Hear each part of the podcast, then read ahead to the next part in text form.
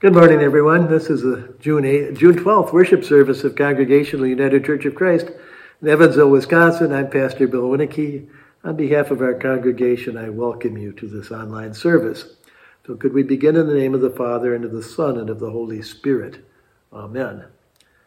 Our psalm for this Sunday morning is Psalm 8. O Lord, our Lord, how majestic is thy name in all the earth. Thou whose glory above the heavens is chanted by the mouth of babes and infants, thou hast founded a bulwark because of thy foes to still the enemy and the avenger.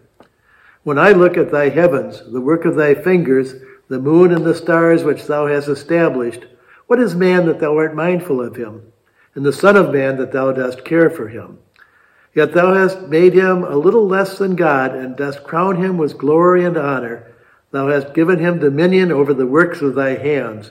Thou hast put all things under his feet, all sheep and oxen, and also the beasts of the field, the birds of the air, and the fish of the sea, whatever pass, passes along the paths of the sea. O Lord, our Lord, how majestic is thy name in all creation. Well, let us pray.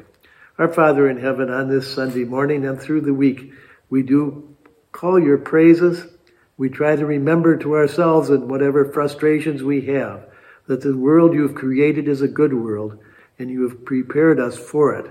And so we ask that you be with us and that we become better able to serve you. We pray in the name of Jesus. Amen. And now we'll ask Yanzu Chen Wiley, our church pianist, to play the opening hymn.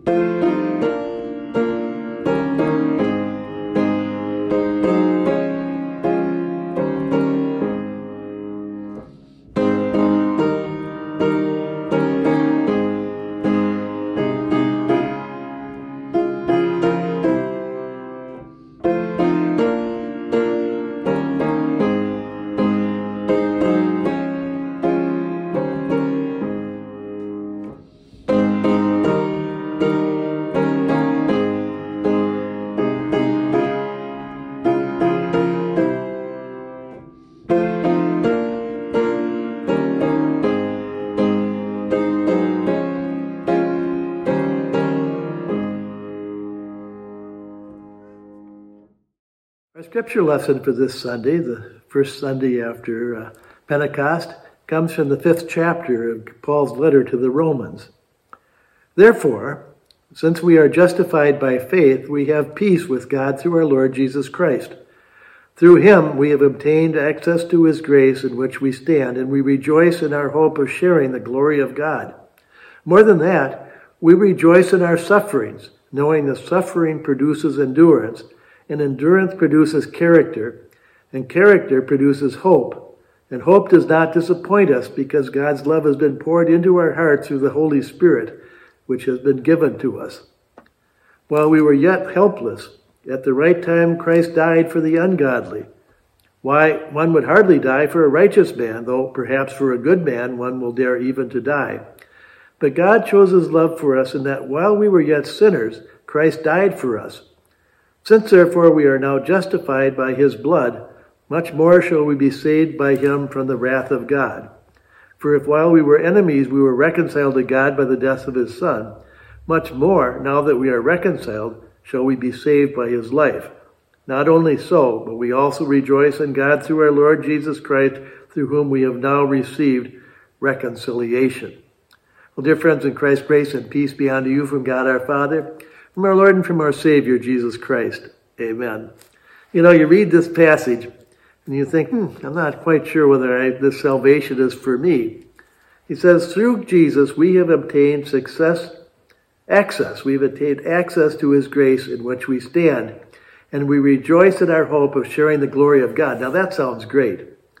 But then he goes on, more than that, more than that, we rejoice in our sufferings.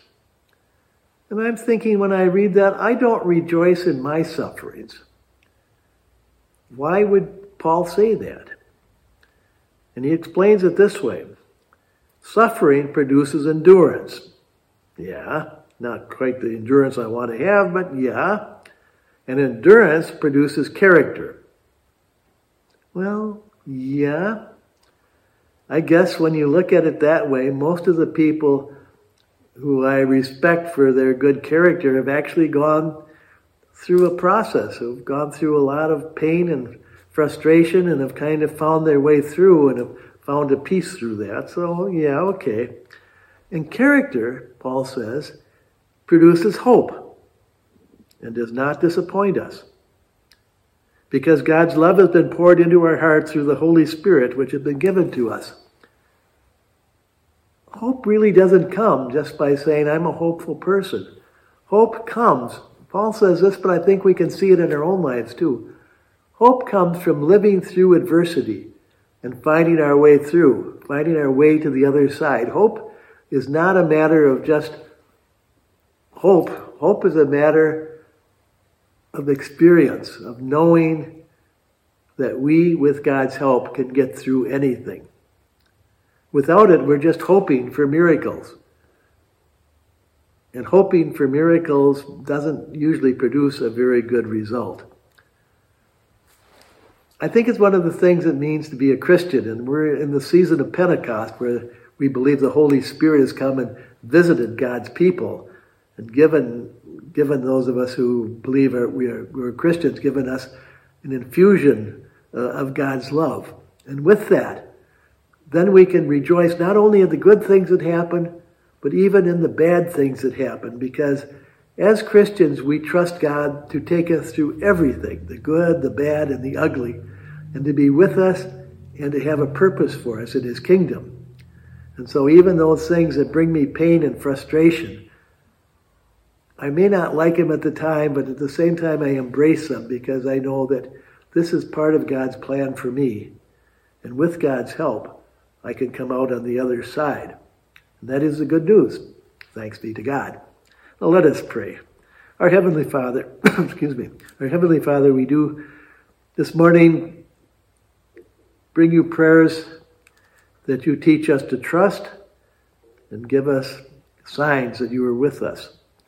We pray for those who suffer, as we always do, for the hungry and for the homeless, for the victims of the vicious wars around the world, for those who suffered in shootings and schools and hospitals and churches we pray for those who are victims of wars and of natural disasters.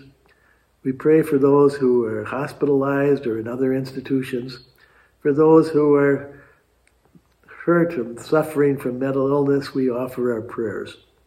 We offer our prayers as always for those who help, for police officers and firefighters, utility workers, for medical workers of all kinds, for our teachers and merchants and farmers, for all those who make this a better world, we offer prayers of gratitude. We pray for our president and for our governor, and we pray for one another as we remember the words that you taught us.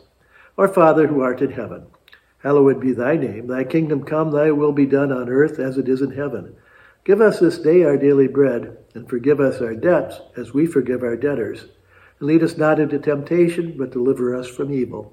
For thine is the kingdom, and the power, and the glory forever. Amen. Now may the Lord bless you and keep you, and make God's face shine upon you and be gracious unto you. May the Lord lift up the light of God's countenance upon you. Give each of you God's peace. Thank you for watching us. We hope you have a blessed week.